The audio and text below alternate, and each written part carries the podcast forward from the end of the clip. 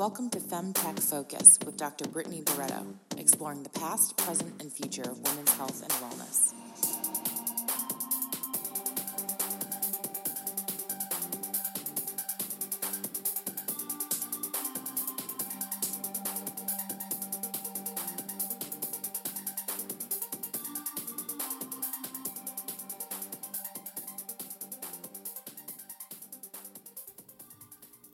Welcome to the Femtech Focus podcast, where we have meaningful and provocative conversations with femtech experts. These academics, doctors, and innovators tell us about the past, present, and future of women's health and wellness. I'm your host, Dr. Brittany Barreto, and today we interview Rachel Bond, CEO and founder of Jubel Health. Jubel Health is a digital fertility coach. Jubel's DNA is a proprietary conversational AI platform. It provides 24 7 access to personalized, unbiased, medically vetted information while keeping women connected to supportive resources like a dedicated fertility coach, community of peers, and a panel, panel of professional experts. Rather than waiting for a callback from your doctor, which I hate, I hate waiting for that, or asking Dr. Google, which I do often but shouldn't trust, or texting a friend and hoping she's awake or knows what you're working on, you know, what you're struggling with. Instead of all of that, Jubel provides women with personalized information and advice they need in real time. Enjoy the episode. All right. Hey, Rachel, welcome to the show. Hey Brittany, thanks for having me. Yes, definitely. Hi. We uh we got connected a while ago, didn't we? You were in Austin for a little bit? Yeah. Yeah, back in New York now. In the city, right? The city. How the city. If you're from the tri-state, you call it the city. It's coming, it's coming, back to life slowly but surely. And um uh if anyone follows me on social media, I'm like pro New York or nowhere lately kind of obnoxious. wow. Yeah. Well, you know, um, what is femtech like in New York City? Actually, I, I haven't asked you that. Is it like everyone's down with the vulva, or is there still like lots of barriers? With the vulva, um, yeah, I have another story for another day. Um, I would say like before COVID, there were there were lots of different groups and initiatives, and they're they're still here, but it's just hard to feel the presence because mm-hmm. we're not going to mm-hmm in person events. But I spend a lot of time in California and in New York, and I think that I probably, again, I might be biased or skewed because I spend more time in New York, but I would say that there's a heavy presence of femtech in in New York. Awesome. Um, and lots of players we don't even know about that are popping up, and people I talk about, people I talk to, and founders I talk to, even abroad, or were and are trying to make their way to New York when COVID subsides.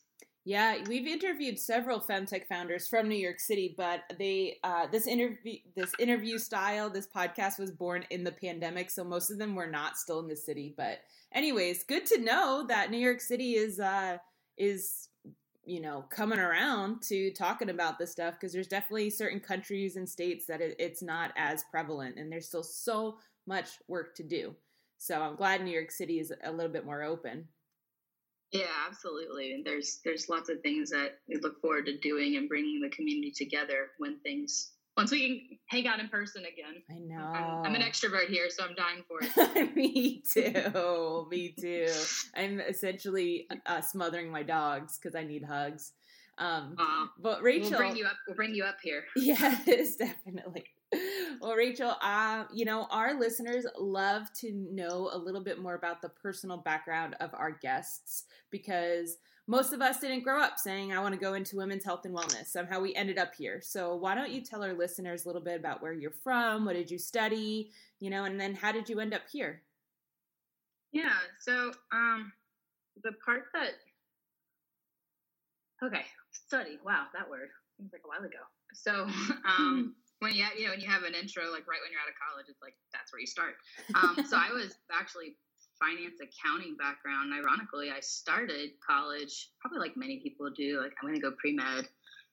Like i thought i was going to be pre-med which means like i took biology and chemistry 101 and i was like yeah i don't know if that's for me. So i always had an interest in the field um, and was just kind of along my path meandering thinking about what i wanted to do and, and healthcare was always healthcare more broadly was always on my mind. Um, probably at least one experience that touched me in it was like freshman or sophomore year of college. My grandmother was diagnosed with Alzheimer's, and she was in her I think late 60s, early mm. 70s. So it still seemed like semi young. And mm-hmm. I, I was too young to really know uh, the depths of anything scientific anyway, what was really going on.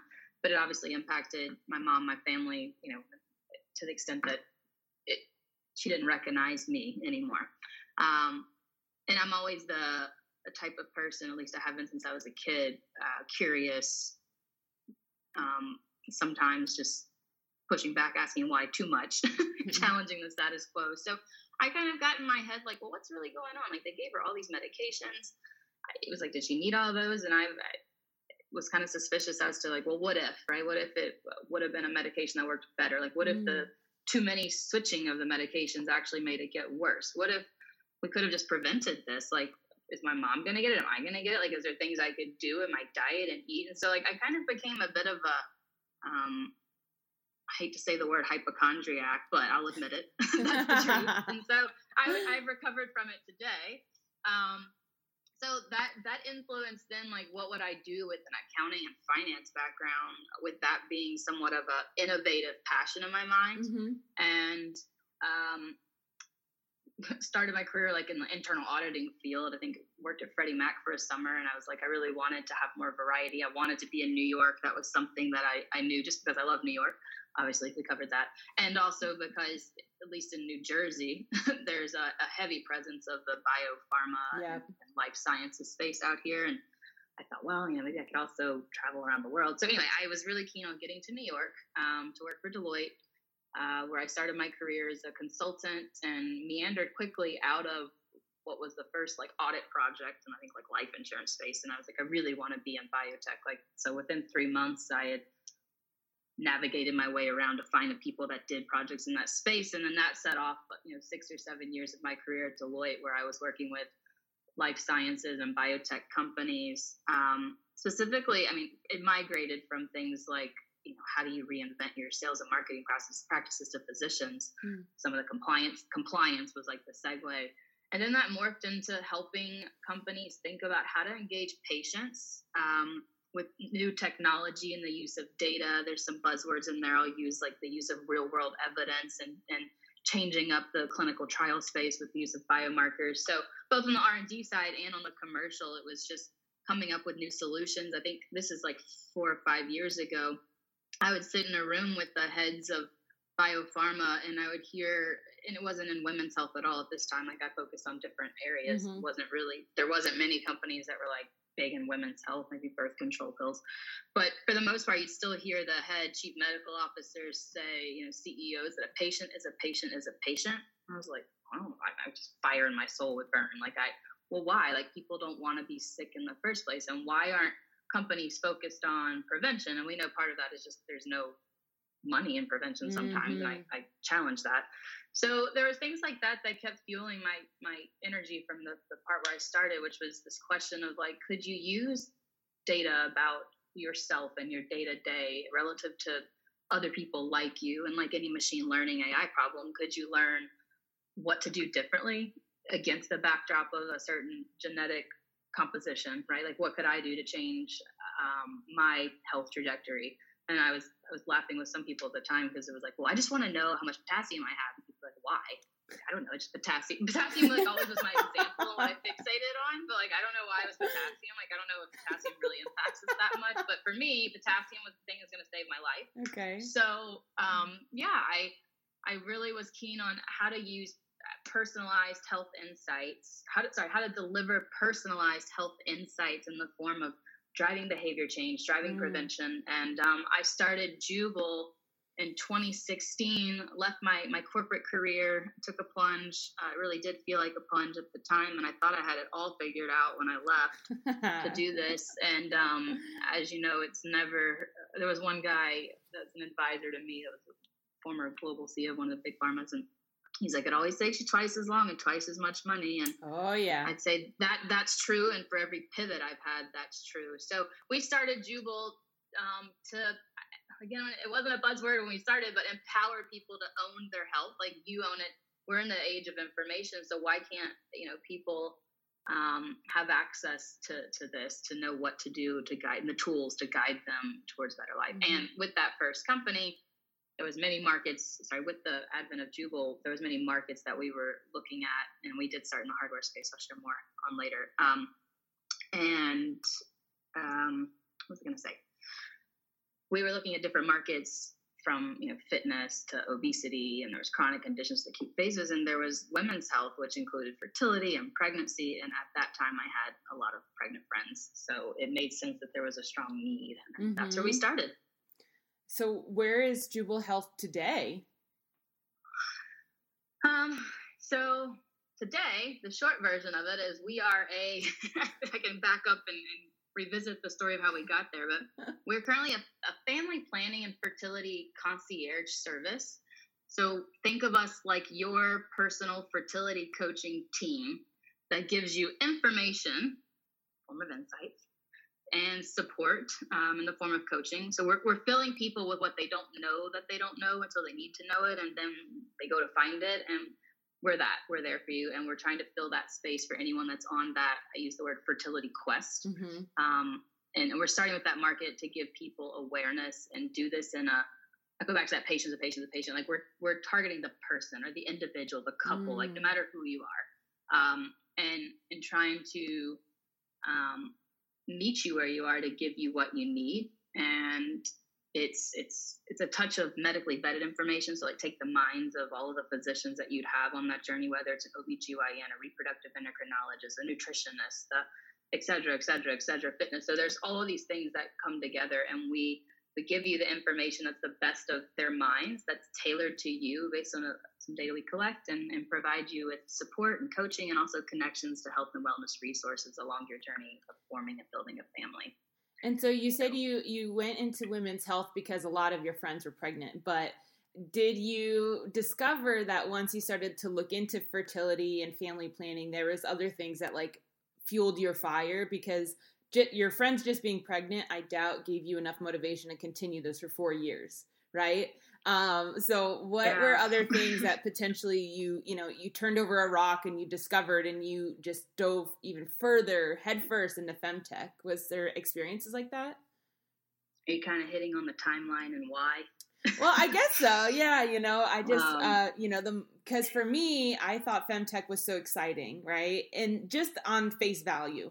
But then as I dug, I would discover things about femtech, like how you know this med device was invented 50 years ago and no one's changed it. And so all of a sudden I'd go deeper and deeper and more and more passionate about it. So wondering for you, like at first it was like your friends are pregnant, but like as you got into it, what were other things that were motivating you to continue forward?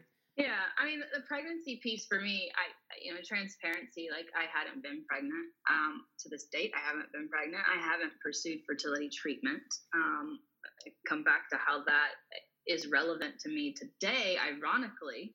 Um, but I think that at the beginning, you know, pregnancy, what was back to my dorky potassium thing, uh, what was so interesting about the space, first pregnancy too, from a personal level, was that like you're able to change up.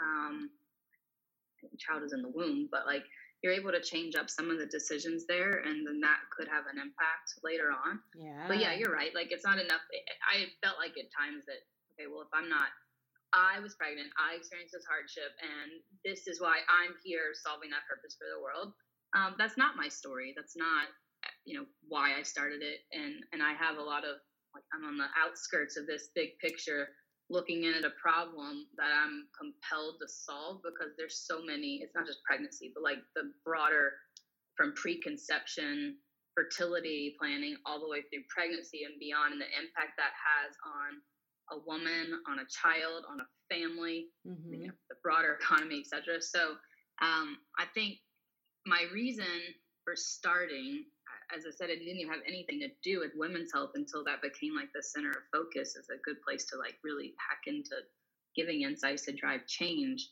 um, and, and, providing that like empowering support and information. So it, while it started with, um, it, it, started with one reason, and like I said, it's morphed along the way into from hardware to pregnancy software to now for fertility, we still have a you know this. It, it, there's a thread of commonality between it, but we've had lots of pivots, and so I think um, my personal affiliation. So when we went from pregnancy, we just like maybe back up and tell you yeah, a little bit more about those, those, pieces I just mentioned. So on the on the hardware side, that was you know maternal sensing, fetal sensing, and like infant sensing, like wearable technology that was designed just for women. And um, I had realized at the time that like hardware, just given the biotech background and medical device world, like that's just it's a long shot and it's hard and it's, it's really hard. It takes a lot of resources just to get a prototype off the ground. Yeah. I was like, we're gonna sense everything. We're gonna put it in this package. It's gonna be great. And then you know, first time founder trying to raise trying to raise like five million dollars with nothing to show for it, just to build something I could show. It was just it was just a hard sell. And maybe yeah. maybe I gave up on that too quickly. But but what I learned was like, wait, hold on. Why I started was I wanted to deliver the insights. Mm. And I didn't have the software to deliver the insights. So I kind of like, okay, we'll park pause on the hardware and then we'll go build this app out that delivers this insights in a really cool, engaging, consumer oriented experience, but has the grounds of medical credibility um, to, to be sticky, like those mm-hmm. two together. So then we're out there doing, you know, observational studies with, with several physicians in Los Angeles in the maternal fetal medicine space. And it happened to be as they were using the app um, that we had built, which was really cool. Um, they, the people that were most, the people that most needed it and the highest demand was from those that were coming from an IVF journey, mm. they were like, wow, I really wish that this would have been there for me sooner. I would have, despite having like concierge care, concierge care in Beverly Hills, Los Angeles, and texting their doctors 24 7, they still said that something else. It's just like you want everything to go well, you yeah. want everything to go right. So they're like, this kind of, it's a chatbot based like technology on, on the technology side. Mm-hmm. So part of the feature is that you can just text anything you want and we give you an answer that's for you that be like you texting your doctor that, yeah. that question so there was there was the need there so then here i am um, at this point in my journey and we had some changes in our technology team um, didn't really have enough um, resources to push out a big this was going to be like a consumer app mm-hmm. for pregnancy. And we were like we don't really have the resources to do that. So we're still shopping around like fundraising and still trying to like get get users on. But in, in, i followed the lead for fertility to just at that point thinking like okay we'll just add that on. It'll be easy. So then i go talking to these fertility doctors that i get connected to all on the west coast and i was doing my research um, like any good consultant would do. And I was like, tell me about the demographic of people that walk into your fertility clinic. Mm-hmm. And one of the physicians on the West Coast, um, I, I, just, I did not know enough about the space. It's really complex. There's just so many moving parts to it. And so I, I said, tell me about these people that come in. And she says, well, they're, they're 30. Um, I was 30. They want to know if they they've just gone through a breakup, and I had. they want to know, and they want to know if they should freeze their eggs. My mouth was like, she's like, oh, she, she goes, oh, is that you? And I was like, no, no, no. I'm like, okay, sorry. What were you saying about your CFO? like, but all of a sudden in my mind, I'm like, freezing eggs. Like, I mean, you'd heard that, but I didn't really like think about it. Yeah. Um, so, so there I'm in the space and it still was like a 10th degree of separation from me. I was like, egg freezing. Like, what is that? Like, I mm-hmm. didn't think mm-hmm. I was going to actually pursue that, but it, it was still like in the back of my mind then of like, I, you know, what that meant. And that day actually, she sold me. I ended up like going through the whole fertility testing you path. Did. You did. in, the, in the spirit of market research, right? At yes. the time, someone, someone on my team called me. She's like, "What are you doing? You have this investor meeting," and, I, and she like hears the nurse in the background, like you know, calling my name in. She's like, "What are you doing?" I was like, "I gotta go. I just it's really important." so, I, I, anyway, I, I won't forget that day, but it was it was for me. Um, you know, th- this space of there's those that struggle to conceive. I, I don't hope to be there. Mm-hmm. Um, I think that what I share is hopes and dreams for having a family someday. Um, thinking about the decisions that I make in my life and wanting a plan because I, you know I'm a woman of childbearing age. Mm-hmm. I'm more than knee deep into this this startup that I love and I want to succeed.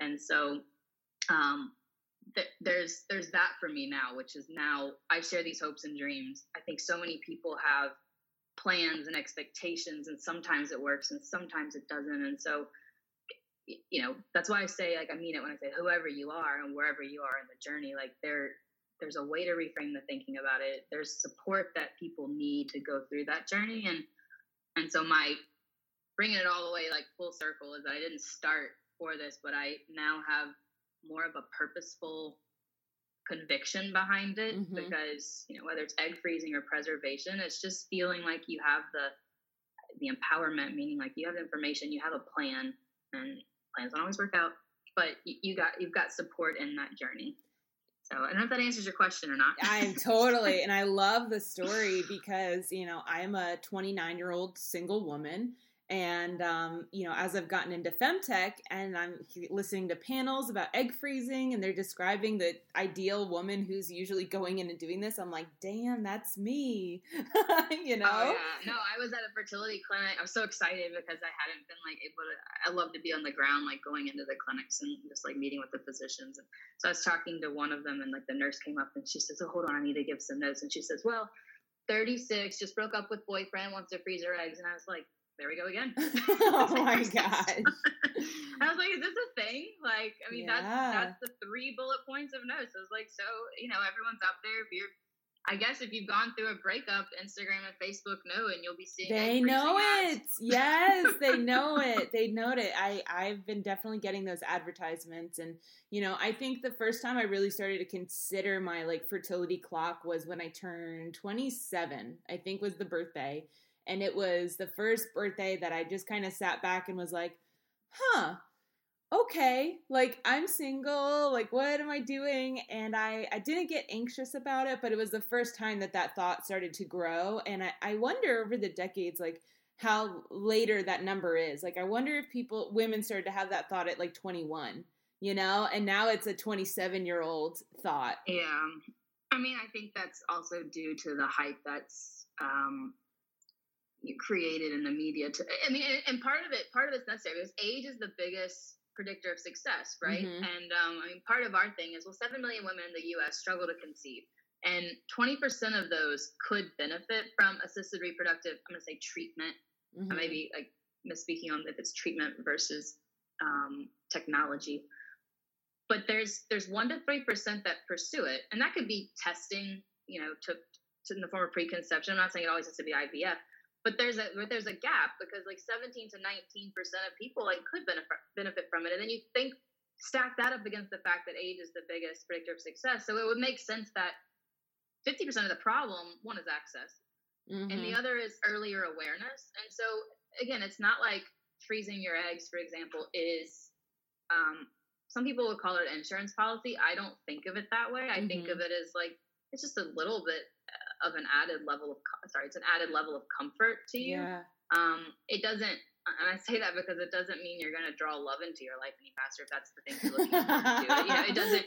It doesn't mean you're going to find that partner any faster. So like, you're still like muddling along, going through your life. Um, and and even if you freeze your eggs, like it still may not happen. Like yeah. so anyway, I think part of it is this, this this imperative of building awareness out. To your point, makes the the 27, the 21 year old like what egg freezing? Like this is a thing, and I and I think it's a cool thing. I think it's about empowering. Uh, it's not just this whole field of fertility. We're not just thinking of women, but it but yeah, for women, like it is some form of one more thing to empower you and to like get in front of it and think about it and it draws up a lot of questions um, mm-hmm. as you as you look at your life and like your plan and what you're doing and, and we, i could go off on this uh, we talked about this before.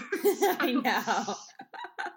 I know. There's and there's so much to talk about in terms of like societal pressure and is that still a thing anymore? Like can you you know just say screw it you know? You don't have to have kids. You don't have to oh. right? But so yeah i mean there was there was um I forgot what I was watching the other day.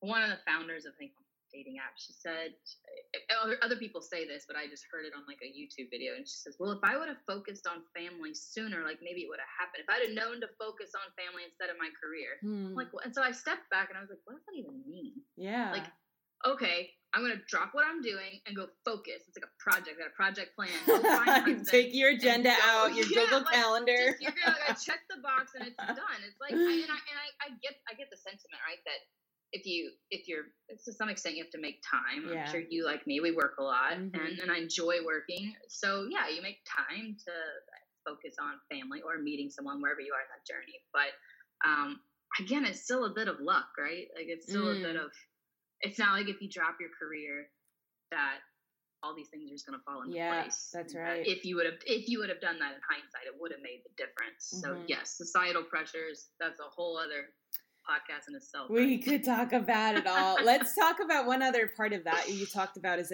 accessibility, right? So, how much do you know, like, how much on average egg freezing costs? Um, I think I don't know like all of the off the top of my head like all the storage related costs to it, but you're looking between like eight thousand and twelve thousand, yes. and it, it, it, depends. I mean, it could be like fifteen even. So I know it's like a broad range. And um, there's like, um, and I'm asking you, I you're closer to this field than I am, so feel free to say that you don't know the answer. But like, there's no like coverage for that, right? It's like out of pocket. Um, for the most part, yeah. There may be um some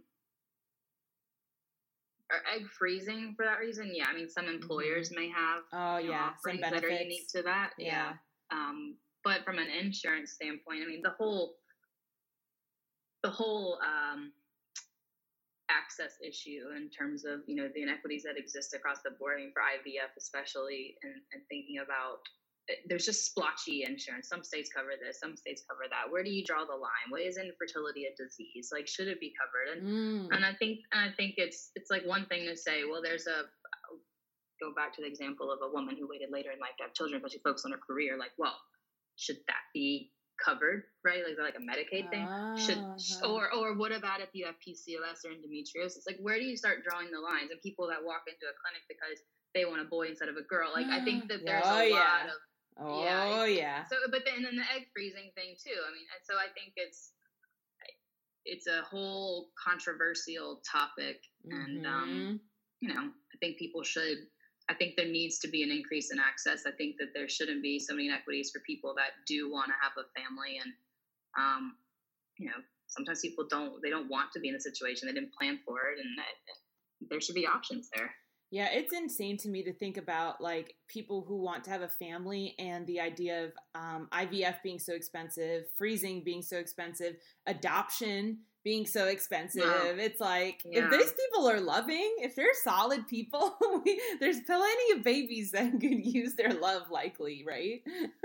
I know, and that's a whole other, you know, that's a whole other thing yeah. too. Um, well, I know yeah. that you are launching a like a newer version. And by the way, listeners, if you are, you know, saying, "Wait, she started this in 2016 and Brittany's talking about launching."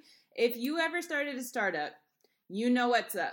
There are pivots, there are changes, you get data, you learn, you change. And so if you are an aspiring entrepreneur, get ready to have a product launch that looks nothing like your original idea. So just to put all that out there. so Rachel, you you are, you know, launching some new version. Can you tell us a little bit about it? And, you know, I know that COVID-19 has affected that a little bit, the the timeline and stuff. So can you tell us about that? Yeah, I mean, it feels like we've launched a few times before. yeah, yeah. I mean, but like before COVID, we, you know, we were we were so far successful in clinics. The fertility clinics were interested interested in licensing Jubel's technology as a as an extended concierge service. You know, we we catch people. We're like, you know, you're walking out of the doctor's office, you're overwhelmed with information, mm-hmm. it's like, hey, mm-hmm. doctor's still here for you to text you 24 seven, but like try asking Jubel. And that's that's the technology piece of it, and and I think during so what we learned anyway was that we were the spirit of this is to build trust with people and to do that um, people, you know, you're paying for a product, it's about you and mm-hmm. that you benefit. So whether it's from marketing or just for like the actual business model, for us, um, I believe that the patient, uh, you know, paying signal stuff like we are all about you. And so all paths led to direct to consumer anyway pre-COVID, and we were already like shifting that direction. We still have an offering that we offer to to clinics. Like if you're in a fertility clinic and you're going through that, we have we have a tool that will guide you through.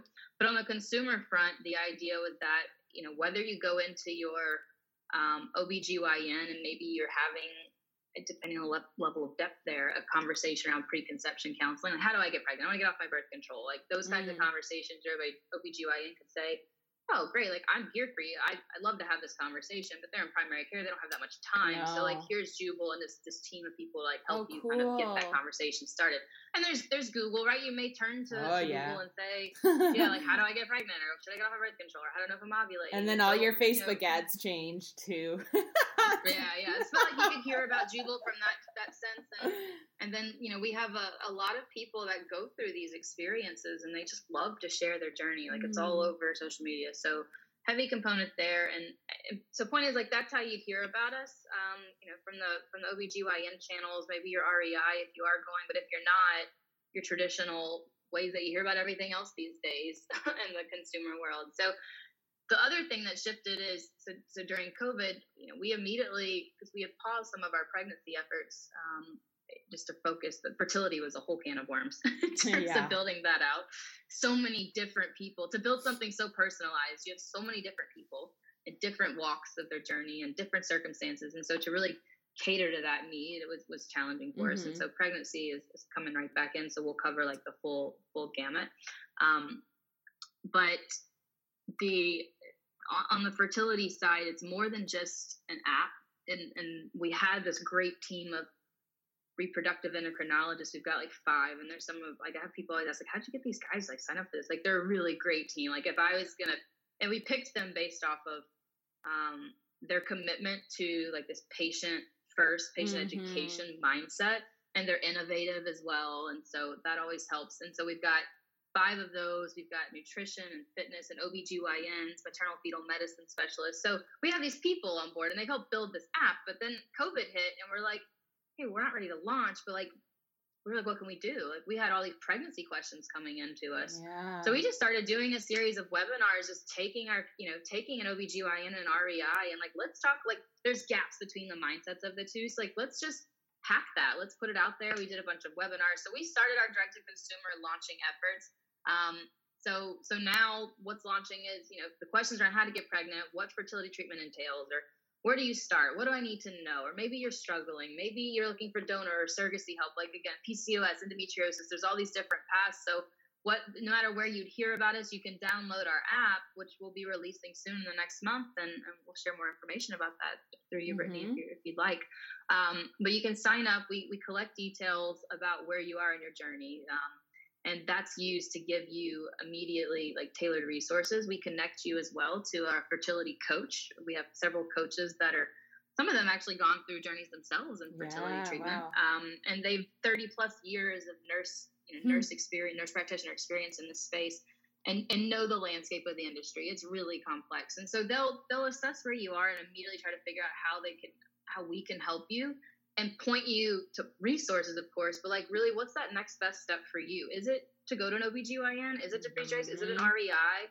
Um, do you want to talk to a genetic counselor? Are you interested in, in understanding like the, the legal ramifications of surrogacy? Is it genetic counseling advice? So there's this wow. whole ecosystem, and, and our goal is to bring that under one roof for you. And um, there's other things that are really cool, like perks and discounts that that come through to help somewhat. Yeah. Hopefully, with the access piece of this, but we're not we're not targeting that directly. So, and there's things like fertility yoga. Like we we pull in people that are like each other. So let's say there's like five of you that are going through PCOS. Like you can all join together and go talk to the nutritionist together and our, some of our interactive classes. You can do a yoga class together. So it's it's kind of like in a sense, um, I was joking about like it's like Peloton or like going to school. Like you're, it's a it's a series of of support and infrastructure and resources and courses and, and one-one coaching with all of our professionals as well that you get man i absolutely love the webinar piece and the community piece because we see this a lot in femtech that the most successful femtech companies also do a lot of education and community building for their users if you are just mm-hmm. selling a product to women you're likely not going to catch on unless you also do some kind of education community forums you know um, very authentic. Usually the founders are are honest. You know, here you are in an interview, international podcast talking about freezing your eggs. So obviously you're right in the lane with being an authentic founder, leader, right? Um, so I'm really excited for you because the data is uh, based on my you know observation of other femtech companies. You're on track for for what makes it successful. Um, yeah. Can I ask you, and you may not know you're you are not the expert. You are the founder, the visionary, right? You bring in other experts. But can we talk about surrogacy for a second here? Like, how popular is surrogacy? And for our listeners, can you quickly define what surrogacy is? Um, so define it. Um, I would define it as, you know, some a, a woman holding, you know, going through holding, sorry, conceiving a pregnancy on behalf of another couple.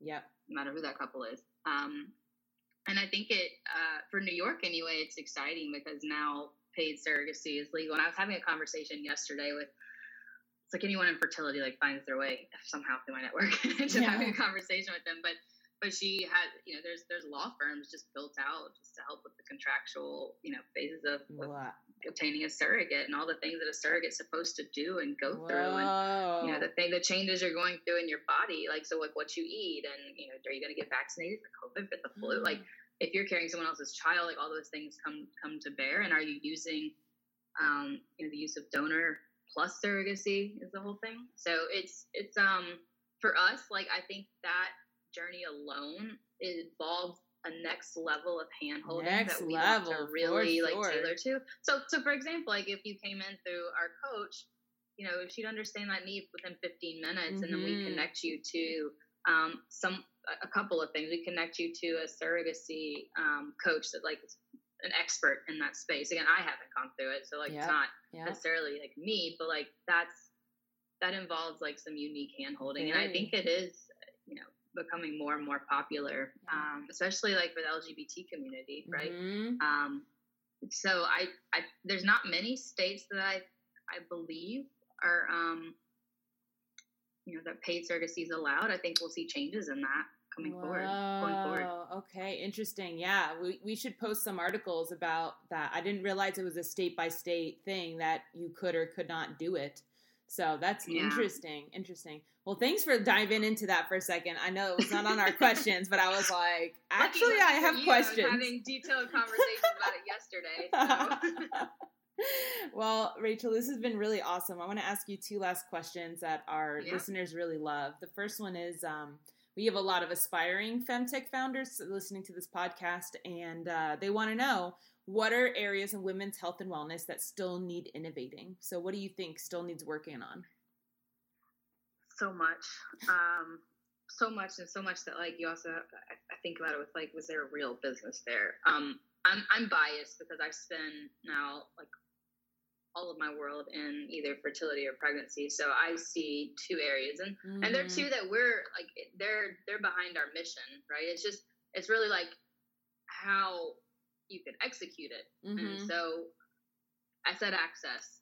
I mean, there's we need endless numbers of people like going after the access. So there's so, there's there's bloating in the cost for fertility treatments, and um, the risk of anyone being annoyed for me saying this, like it it exists because of you know the spike in prices for medications, mm-hmm. generics alternatives, um, or some of the hormonal therapies, and then on the services side too, there's there's some heavy profit margins built in there. And so it's just like, could you could you squeeze some of that out? Is there unique ways? And I think as with any industry in healthcare, you see them transform over time, and you start to see things normalize. Like and normalize meaning like the standard of care is there. Like for pregnancy, like the, the standard of care is established, where it's less established in fertility. So yeah. I'm, I'm hoping that changes, but you know, you have you have insurance benefits now, like the Progynys of the world that sell to um, you know employers so there's there's some strides being there. I mean, they were they they they IPO'd, so like you do see progress and investment going into it. But I think we need more. Mm-hmm. Um, it is something that's front of mind for us. And again, I'm biased, so this is like my my window. And I think the second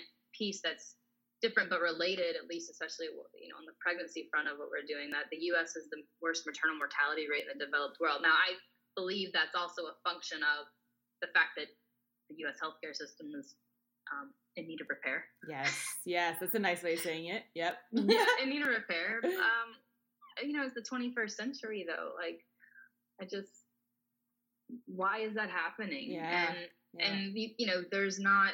Um, people haven't I mean, pregnant women aren't included in clinical trials um, mm-hmm. i think women haven't really been included in clinical trials nope till, not till recently, recently. Yeah. yeah so I don't know. You look you look at that and you're like, there must be solutions that can that can cut. And a lot, I know a lot of entrepreneurs that are looking at that maternal mortality mm-hmm. factor, and and for us, it's like if we could change up um, the epigenetics of mom. I think I told you this when we talked genetic background. Yeah, mom and dad.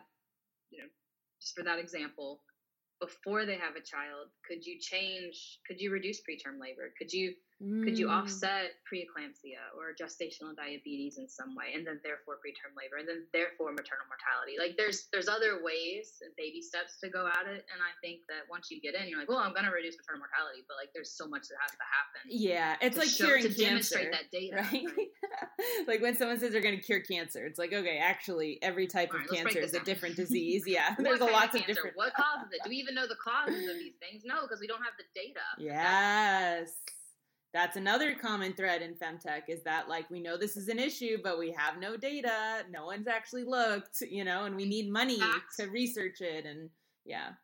And that's why we should know what our baseline potassium is all the time. Oh my gosh. I'm like i'm not sure if you're serious or not. That's serious Hilarious. Well, um, our last question is what do you think the femtech industry as a whole needs the most right now in order to be successful? I mean, it's fairly obvious. Investment dollars. Yeah. It starts with investment dollars. Um, no, but really, um, there's there's real problems here. I when I was starting out, I didn't know how to raise money. That was a whole exercise in itself, mm-hmm. just learning people like, "What's your valuation?" I'm like, "What's the valuation?" um, I was like, "The first month, it's fine."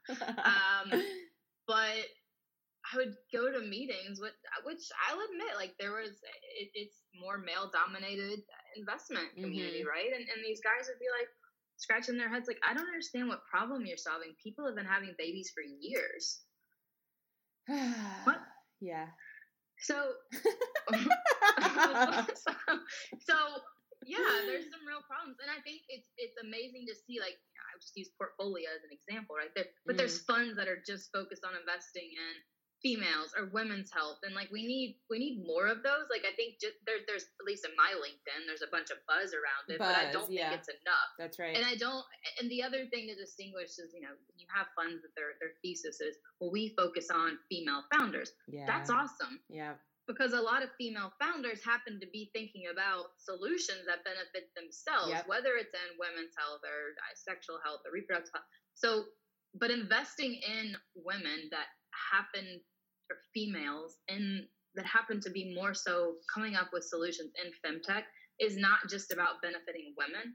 It's that um, these women per se they're making better families and the economy that like it's a full yes. circle right that contributes into like the whole world and um, i was i was also inspired because one of my my best friend's sister she's a mom of two boys and i forgot the exact like it's like one of those instagram memes but it uh-huh. said like mom saying like this is hard and then people or someone else says oh but you're doing so great you got this and she's like no like and then it's like a cut off of whatever she says which is no, but I'm drowning. Like, help me. And then, and then like people say, no, you got this. I'm just so impressed with you and what you're doing. And so she's still like, no, you're not hearing me. Like we, we need help. And especially things during COVID, right? Yes. Like all of the, the moms that are at home, like trying to work and do careers like mm-hmm. we're doing. And I mm-hmm. have children that are like popping up and Zoom in the background, which is really cute. Um, mm-hmm. but it's just, a, it's a, it's a lot today. And I think there's so many overlooked areas. There's so many, there's, there's vast amounts of opportunity in in the space of women's health, reproductive health, but just things that haven't just been looked at before. And so I think investment dollars do make a difference. If you can't get investment as a female founder, because most of the community you're, you know, let's just be honest, we all invest in or tend to want to participate in or be involved with initiatives that we understand or we're passionate about. And so I, I, get it. Like you're not having a baby sometimes. And that's not true for everyone because I've met many, many men that are like, oh, I get this. Like my daughter, my wife, yeah. like someone like yeah. this gone through it. Um, but yeah, I would I'd say investment dollars. I, for me, that's that's what I'd be doing next. I freaking love it, and that is why Femtech Focus is um, this you is know, great. Really, really uh, pulling together our resources to start our own fund because we're always preaching like if you improve women's health, you improve everyone's health. We don't just birth ladies, right? So if you improve a woman's sexual wellness, you're improving the sexual wellness of her partner, right? Like you are improving exactly. everything, right? It's, it's making so, healthier humans that are happy people, and like we need yeah. that. Yes. Oh my um, gosh, Rachel. So I love what you're doing. This is a this is a great podcast series, and um, I'm all with you to support you on the fun. So awesome. yes, I'm going to come up to the city and we're going to hang out sometime. When... Texas, Texas has cities too. It's fine. Rachel, it's been so much fun. Thank you so much for yeah, your time. Yeah, it's been great. Bye. Thank you. All right. Bye bye. Thank you for listening to my interview with Rachel Bond, CEO and founder of Jubel Health. My favorite part of this interview was discussing egg freezing. Now that I'm a 29 year old woman, I am certainly wondering if egg freezing is something I should be considering. Admittedly, I have also learned way too much via this podcast about all the physical and mental challenges that mothers have to face. I'm thinking maybe I'll just adopt. I want to hear from y'all though. Have you gone through egg freezing? What do you think about it? Have you done it? Will you do it? Will you never do it? I, I want to know. Hit us up on social media at Femtech Focus. Alrighty, Fem fans, if you love our content, then please consider donating to Femtech Focus, which is a nonprofit organization. We do have a Fundly account going through the end of the year, so get those donations in. Your contributions go directly to helping us elevate the femtech industry. You can also support us by sharing this show with a friend, subscribing, and leaving a positive review. Stay up to date with Femtech news and events by subscribing to our newsletter and join our virtual community. It is fire. It is fire. We have dozens of people joining every day, hundreds of members. So join it via femtechfocus.org. And until next time, keep innovating because improving women's health and wellness improves everyone's health and wellness.